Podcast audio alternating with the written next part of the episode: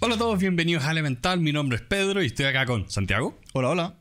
Y el día de hoy vamos a hablar del libro When, Cuándo, de nuestro amigo Daniel H. Pink, que es un autor, escritor de libros de ciencia pop, pero que también en Estados Unidos se hizo muy famoso porque fue el que escribía los discursos de un vicepresidente de Estados Unidos que se llamaba Al Gore. Sí, también ese fue el tipo que perdió contra Bush en una de las elecciones, sí. Y Al Gore también se ha hecho muy famoso en el mundo del internet, si se quisiera, porque es uno de los grandes como impulsores del cambio climático, de la batalla contra el cambio climático. Sí, sí, impulsor del cambio climático suena como que él está haciendo que ocurra. Sí. Y escribió este libro particularmente para responder una pregunta bastante distinta.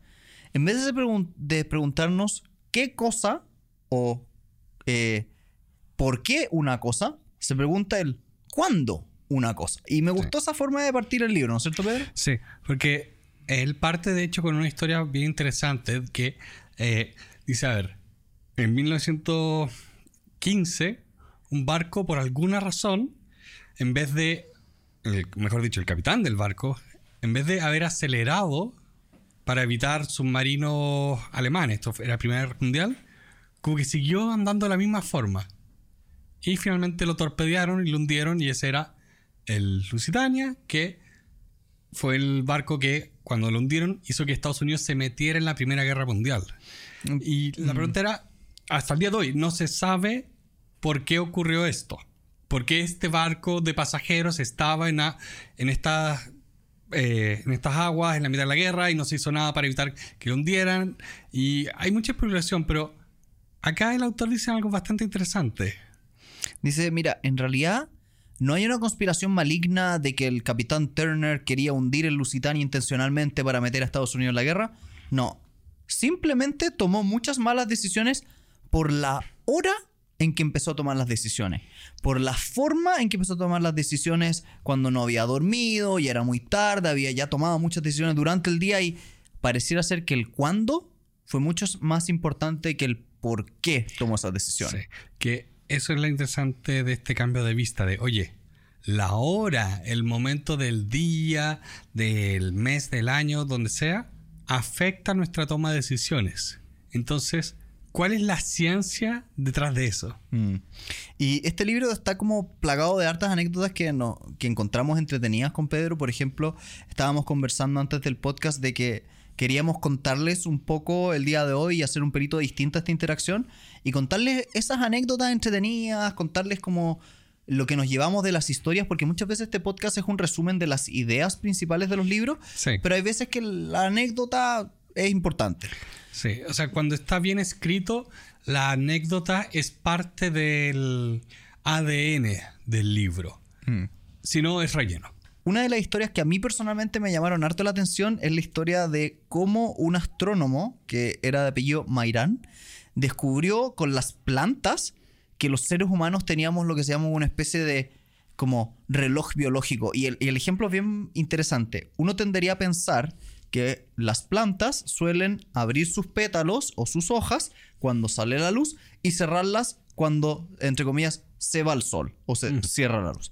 Pero lo que descubrió este autor es que él ponía las plantas, una mimosa, al lado de una ventana y se abría y cerraba con la luz. Pero cuando cerraba todas las cortinas, la mimosa también hacía eso. Es decir, todavía se abría y se cerraba aun cuando en verdad no había luz. Lo cual le hizo empezar a pensar al autor como, oye, ¿y habrá algo que está adentro de las plantas, que va más allá de que está captando la luz que está afuera, que hace que se abre y se cierra? Y ese fue como el inicio del concepto del ciclo circadiano. Sí, que va un poco más allá de esta idea de que, porque las cosas ocurren a cierta hora, tenemos este reloj interno. Es esta idea de que, no, esto es tan potente que incluso casi que está por sobre los estímulos. Es decir, claro, las plantas van a ir creciendo hacia la luz, van a responder ante el estímulo de la luz.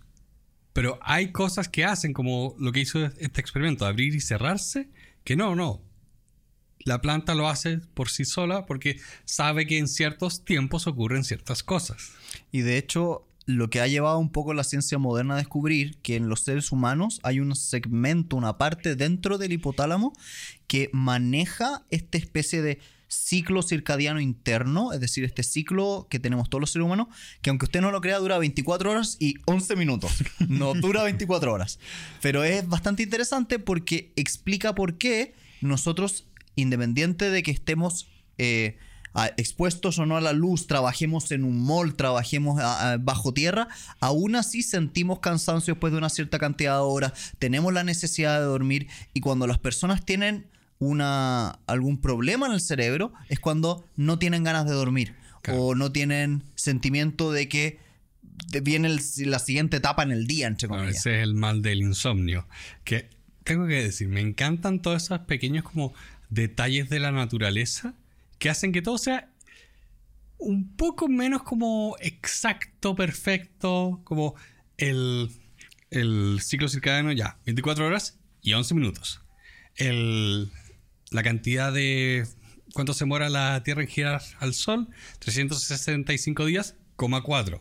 O sea, 4 horas creo que son, o 25. Porque cada 4 años son un año bisiesto, ¿no? Sí. Sí, ya. Y de hecho creo que cada 100 años también hay que agregar uno, tiene varias... O también, la Tierra no está perfectamente derecha, sino que está con un ángulo de inclinación. Me encantan esas como pequeñas imperfecciones en la naturaleza que hacen que nada calce exactamente como quieres. Ahora, lo que encuentro interesante es que descubrir por qué las cosas son como son, gracias a esas imperfecciones, es una de las cosas que hace valiosa leer libros. Sí, porque son una forma de ir aprendiéndolas, descubriéndolas, fascinándose. Y este libro creo que hace muy bien esto de partir con lo más práctico primero, que habla todo respecto a cómo te afectan las distintas horas del día y, de hecho, cómo existen, por ejemplo, cierto tipo de ejercicios que es mejor hacerlos en la mañana o en la tarde. O sea, creo que esa es una de las primeras lecciones que me llevo del libro, como durante el día no todas las horas son creadas iguales y los seres humanos, por regla general, tienen una subida de ánimo hasta aproximadamente las 12-13 horas.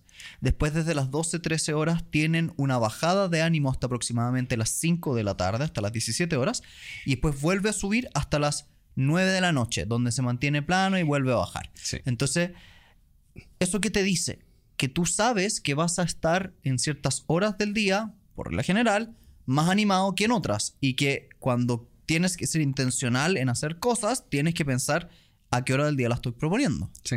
Y esto tiene efectos realmente monstruosos en cierto sentido.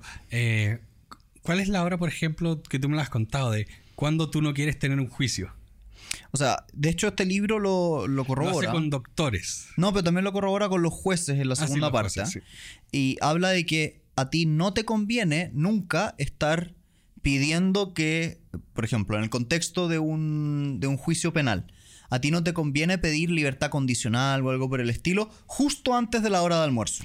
Exacto. Porque la probabilidad de que te la denieguen es más alta que si lo hacen después de almuerzo. Claro, porque resulta que los jueces no son robots. Son seres humanos iguales que nosotros. Exacto, entonces les afecta la hora. Y el que me llamó más la atención era un poco acá el de la medicina, porque nosotros tenemos muchos amigos del rubro de la medicina y con Santiago todo el tiempo lo conversamos con ellos de por qué tienen estos horarios tan monstruosos, tan como diseñados para sacar el peor rendimiento de estas personas. Cosa que se preocupan de que duerman poco, trabajen horas largas, estén siempre cansados. Y acá el autor decía, oye, si a ti te dijeran que una operación es 4 veces más posible, más probable de ser fatal, no la tomarías. Pero a veces esa es la diferencia que estamos hablando. Que uno dice, ya, ¿cuánto es la diferencia? Bueno, de 1% a 4%. Ya. Suena poco, pero es 4 veces más probable. Sí, tal vez ahí como parafraseando porque no sé si se entendió tanto, pero el punto es que según el autor, a las horas en que operan los médicos tiene un efecto derechamente como perjudicial o no para el resultado. Entonces Pedro dice, si a ti te van a operar cuando el doctor está en la mitad de la noche y lleva 15 horas trabajando, la probabilidad que te opere mal es obviamente 4 o 5 veces mayor. Entonces, sí, lo que la gente no sabe es que a ti literalmente te conviene, si es que estás enfermo a las 4 o 5 de la mañana, no ir a la urgencia si lo puedes evitar hasta que se haya hecho el cambio de turno. Sí. A las 8 o 9 de la mañana. Entonces, literalmente, si es que en verdad no es de vida o muerte inmediato, espere.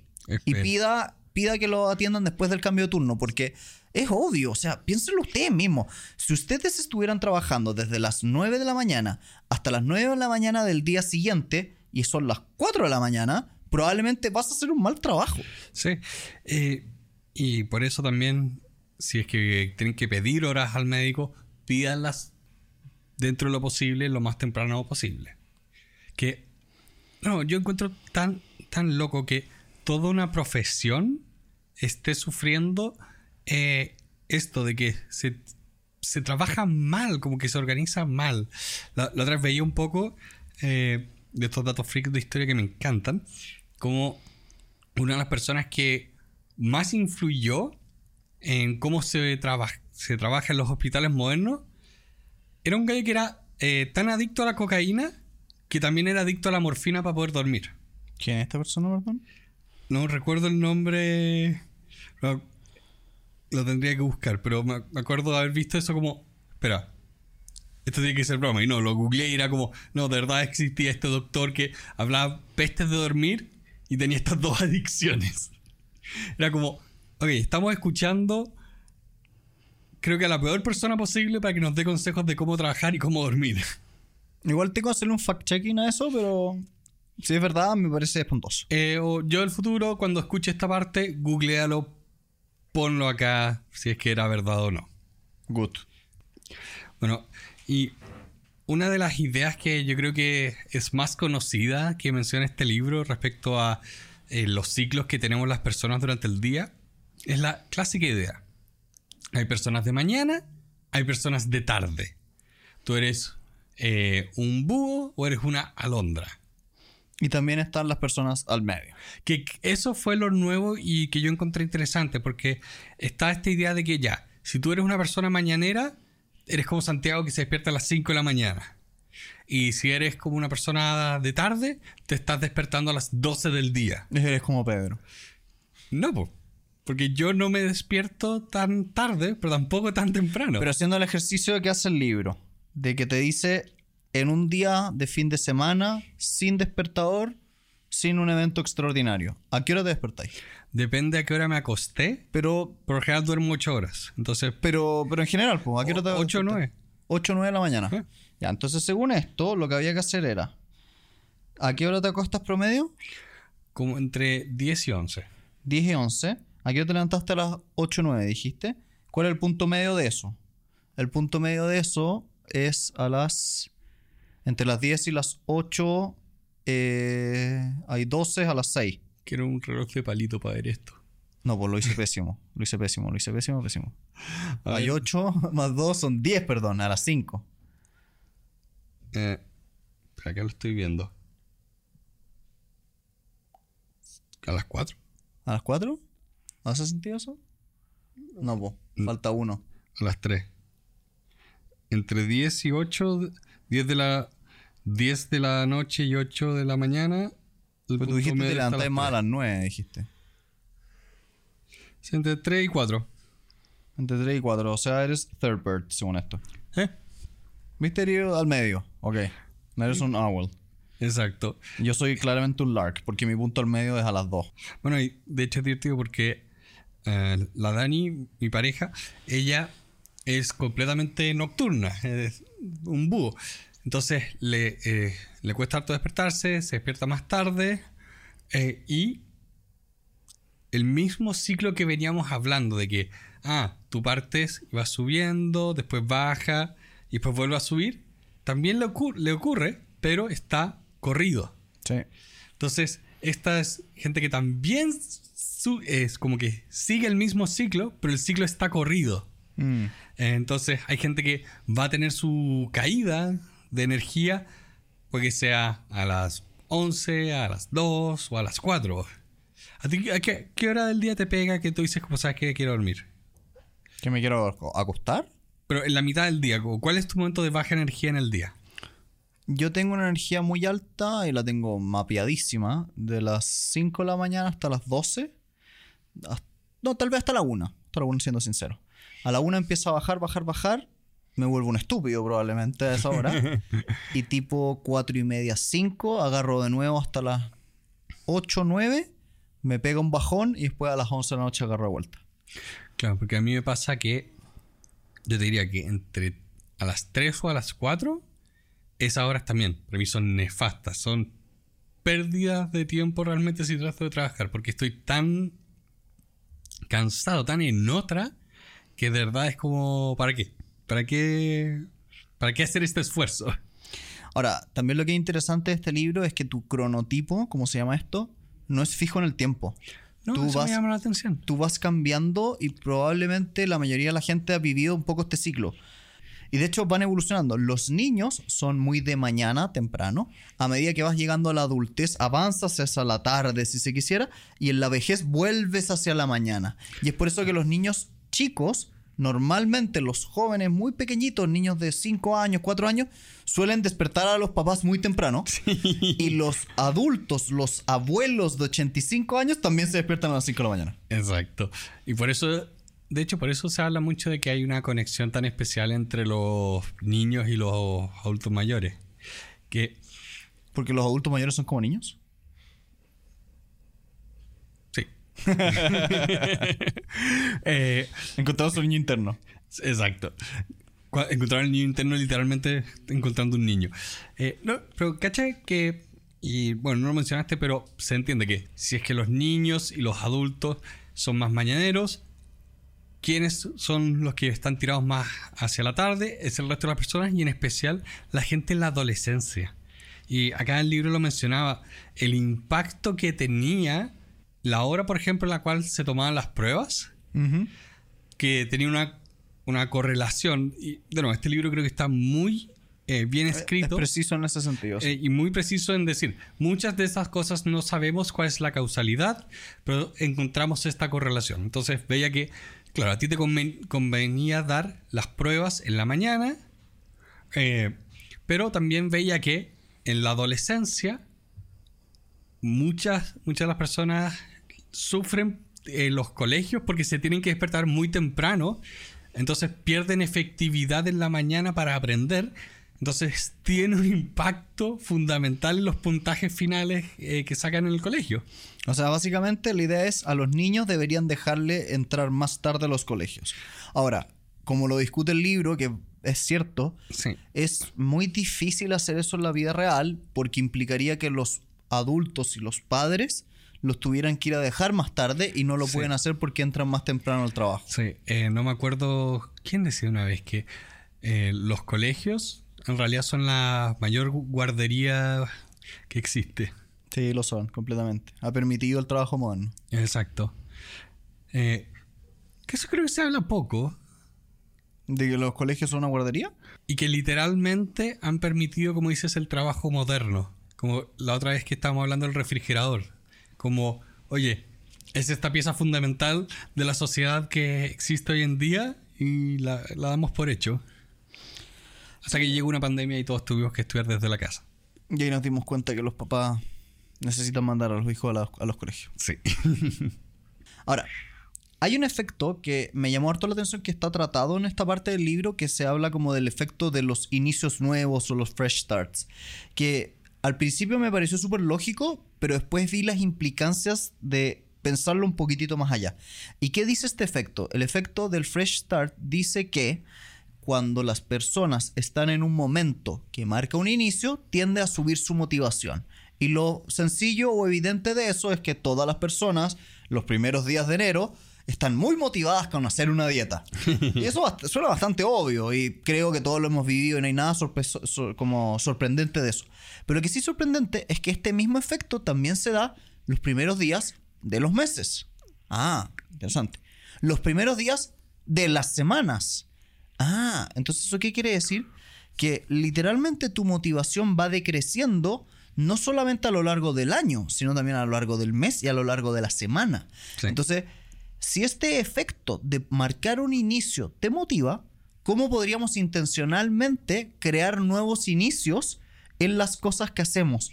Es decir, el lanzamiento de este producto va a ser en tal fecha y con eso motivas a todo el equipo. Sí, o sea, para mí literalmente esto era... por eso para mí es tan importante ir lunes y martes al gimnasio. Porque esos eran los dos primeros días de la semana donde era más fácil ir. Ya. Y al revés, pues, pasaba que cuando no iba alguno de esos días, era más difícil que el jueves también fuera. Ya. Pero cuando cumplía lunes y martes, era más probable cumplir el jueves también. Como que vas con el ritmo de éxito. Los miércoles no cuentan porque los miércoles grabamos el podcast acá. Pero vaya en las tardes. Sí, yo voy en las tardes. Yeah. Eso es un detalle importante. Yo voy en las tardes al gimnasio. Yo voy en las mañanas. Como buen estoico ahí a las 5 de la mañana levantando la pesa. Como bien pájaro madrugador. Tal cual. Pero, ¿a ti te has sentido que en la vida? Porque hay también un prejuicio, porque no tiene nada de basado en la realidad, de que a las personas madrugadoras les va bien o les favorece todo. ¿Tú has sentido alguna vez que el levantarte temprano te genera alguna ventaja? Diría que depende. Porque yo me acuerdo patente que Pedro y yo, para los que no saben, íbamos juntos en una época de nuestra vida al gimnasio a las 6 de la mañana, que era la hora más temprana que habría el gimnasio. Y yo me acuerdo que me encantaba eso. Yo ahora lo hago incluso aún más temprano, pero a mí me encantaba porque yo tenía esta sensación totalmente psicológica de que ya había hecho un montón de cosas al momento que llegaba a la oficina, en circunstancias que el resto de las personas que me rodeaban no habían hecho nada de eso. Claro, que ahí ocurre, y de hecho el libro lo menciona, por ejemplo, de... Oye, no es que haya una mejor hora para ir al gimnasio, es qué ocurre cuando vas al gimnasio, por ejemplo, en la mañana. Y dice, en la mañana te da energía para el resto del día. Pero ¿cuándo puedes hacer deporte por más tiempo? Eso era en la tarde. Entonces, dependiendo de qué efecto que quieres de tu deporte, tienes que escoger la hora. A mí me pasa que sí, cuando voy, por lo tanto, en la mañana, claro, me lleno de energía. A mí me pasaba que incluso después yo iba a trabajar en bicicleta, entonces llegaba a la oficina con esa energía. Entonces, claro, yo diría que hay una ventaja de partir temprano, pero creo que es más social. Creo que es más el hecho de que el resto del mundo parte temprano, por lo tanto es más fácil acomodarse a eso. O sea, yo pienso que si todos entramos a trabajar a las 9 y para ti es difícil entrar a trabajar a las 9 porque prefieres entrar a trabajar a las 11 porque tienes ese cronotipo, tienes una desventaja social. La sociedad está jugando en tu contra. Sí, ahora, decir que entrar a las 9 es entrar temprano, como que no habla tanto. ¿Qué pasaría si entras a las 7? Claro, pero es por poner un número. Es, oye, si tú quieres entrar a las 7 y te dicen entrar a las 6, tienes un problema. El tema es cuando tú quieres entrar versus cuando te obligan a entrar. Y hay gente que, por temas de genética, le es más fácil una hora que otra. Entonces... yo diría que ahí es donde está un poco esa ventaja de la persona madrugadora, de que puede aprovechar su tiempo y energía de una forma muy eficiente que no choca con el resto de la sociedad. Por cómo nos organizamos, de que en la mañana tú partes a trabajar, después en las tardes son los momentos para la socialización. Pero ahí también hay un problema, porque si seguimos esa misma lógica, una persona que se levanta temprano y se acuesta temprano, sí choca contra las personas o las reglas sociales en las tardes. Particularmente en el momento de socialización, donde la gente sale a hacer algo y la persona se quiere acostar. Sí, y no nos ha pasado eso. ¿No nos ha pasado o sí nos ha pasado? Sí nos ha pasado. No.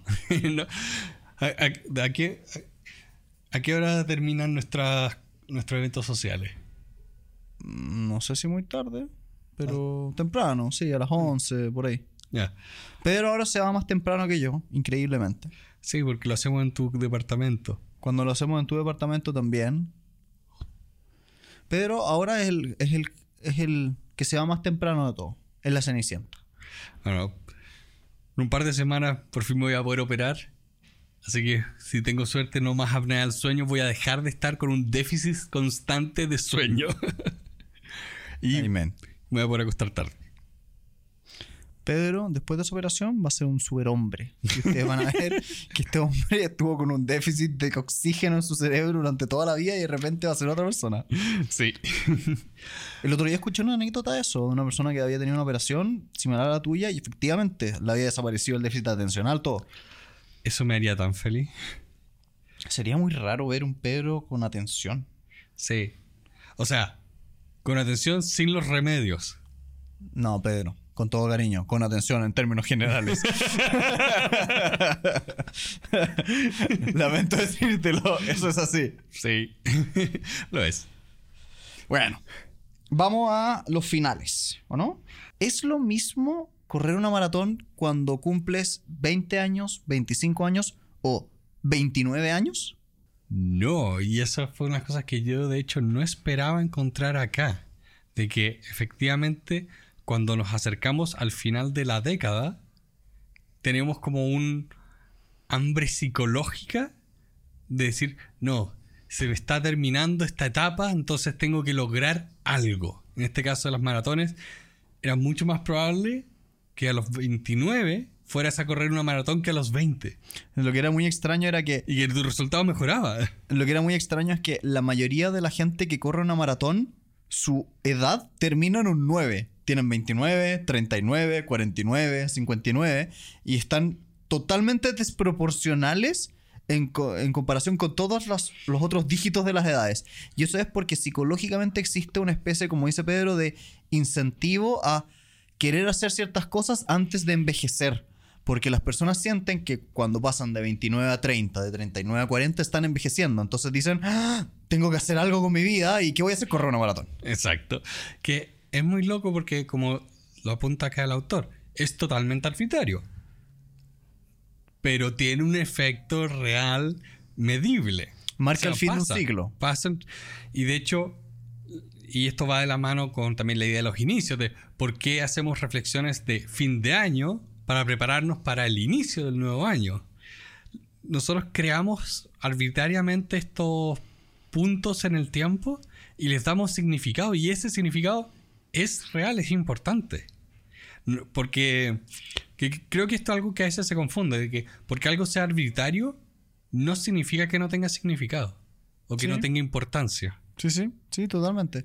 Al final del día, creo que este es un buen ejemplo de demostrar que no obstante el 9 es arbitrario en la vida, sí tiene un significado para las personas. Exacto. Y no sé si a ti te pasó cuando cumpliste 29 a 30, que creo que estabas en la pandemia, ¿no? Fue justo... Fue en la pandemia, si me acuerdo que los 30 años fueron en la mitad de la pandemia. Fue en pandemia. Pedro y yo tenemos un año de diferencia de edad. Y yo me acuerdo patente que a ti te choqueó mucho y me lo comentaste. Me acuerdo de esta frase, como... Fue poco climático cambiar de año. Sí. Y en realidad, porque justo como estábamos todos encerrados, no hubo un gran... o algo, y no se marcó ese fin de década, y eso me llamó tanto la atención, como que no tuviste ese hito o ese, no sé, ese espectáculo. Y habla un poco lo mismo el libro de cómo nosotros le ponemos significancia o significado a cosas que son totalmente arbitrarias. Sí. Como yo me acuerdo muchísimo de hace 2 días atrás o 3 días atrás, acá estamos grabando este podcast el día 3 del año, estamos al 3 de enero grabando este podcast, y me acuerdo hace 2-3 días atrás de ir caminando y decir, mira qué increíble, en 2 horas más vamos a cambiar de año y va a ser todo exactamente igual, pero por algún motivo esto es importante. Esto es importante. Y habla mucho de la importancia que le damos a los finales, no solo para este tema de las edades, sino también en general. Habla mucho de cómo el final es tan importante, y yo lo pensé inmediatamente con cómo son los libros, las películas, las series, donde un mal final te arruina una buena serie, pero un buen final puede salvar incluso una mala película. O sea, una película que yo no encontraba nada especial era Click, de Adam Sandler, pero el final es tan bueno que todavía lo recuerdo, y recuerdo que esa película existe, porque el final era muy emocionante y no te lo esperabas y estaba bien hecho. O Game of Thrones, donde todo el mundo amaba esa serie como la mejor serie de la historia y termina mal, y ahora todo el mundo encuentra que es una mala serie. Exacto. Por eso tú sabes que Pixar tiene como unas 12 reglas de storytelling. Creo que son 12. Y una de esas es: preocúpate del final, porque los finales son muy difíciles de lograr. Un buen final es difícil. Y yo pienso ahí en películas de Pixar. Monster University es mucho, mucho peor que la primera de Monsters Inc. No tiene nada especial, pero el final es espectacular. El tercer acto es espectacular. Y también, por eso yo podría decir, sí, esta película valió la pena haberla visto. Entonces, recordar que las personas le damos mucha importancia al cierre, al final. Y de hecho decía, tan interesante, y es incluso cuando te dicen, ¿quiero una buena noticia o una mala noticia primero? Pero es que, ¿cómo se conecta eso? Él decía que como lo más importante era el final. Hablaba de que, mira, en realidad es mejor partir con la mala noticia, sacar esa ansiedad, esa anticipación, y terminar con la buena noticia, para que siempre el final sea en positivo. Ya, sí. Y hablando de finales, Pedro, en términos generales, ¿recomiendas o no el libro? Yo sí lo recomiendo mucho, porque no solo fue un tema entretenido, también tiene esto fascinante de que al final de cada capítulo hay una sección de cómo aplicar todo lo que estuvimos hablando. Y se pone 100% práctico. Entonces, siento que es muy, muy recomendable, porque a cualquier persona le va a servir. Es un tema universal. Mientras estemos vivos, somos dominados por el reloj. Entonces, creo que es una muy buena temática para tomar conciencia y ver qué cambios en nuestras vidas nosotros podemos hacer, cosa de que estas cosas mejoren. O sea, si ustedes están en una posición en su trabajo donde tienen que, por ejemplo, organizar reuniones, este libro les dice a qué hora es bueno hacer esas reuniones, en la mañana. Y con eso queremos decirle, si llegaron a este punto del video, si llegaron a este punto del podcast, tienen que hacer algo por nosotros, una cosa muy específica: dejarnos un signo de un reloj, cualquier tipo de reloj que ustedes quieran, en los comentarios. Un emoji de reloj. Un emoji de un reloj. Si nos mandan una foto de un reloj, mejor todavía. Pero cualquier reloj, ustedes eligen. Exacto. Muchas gracias por habernos visto el día de hoy. Los dejamos súper invitados, como siempre, a ver los cursos que tenemos. Si ustedes quieren ver más de esto, elementalpodcast.cl, y ahí van a poder encontrar todos los cursos que hemos hecho. Sí. Le damos muchas gracias también a nuestros amigos de JP Al Cuadrado, la productora que nos ayuda a hacer este podcast. Estamos en su estudio el día de hoy, si se notó. Y también muchas gracias a todos ustedes que nos escuchan año a año, semana a semana, capítulo a capítulo. Minuto a minuto. Minuto a minuto. Donde... Segundo a segundo. Y amén. Como quieran subdividir esta cosa curiosa que llamamos tiempo. Los dejamos invitados y nos vemos la próxima semana. Adiós. Golpeé el micrófono al final.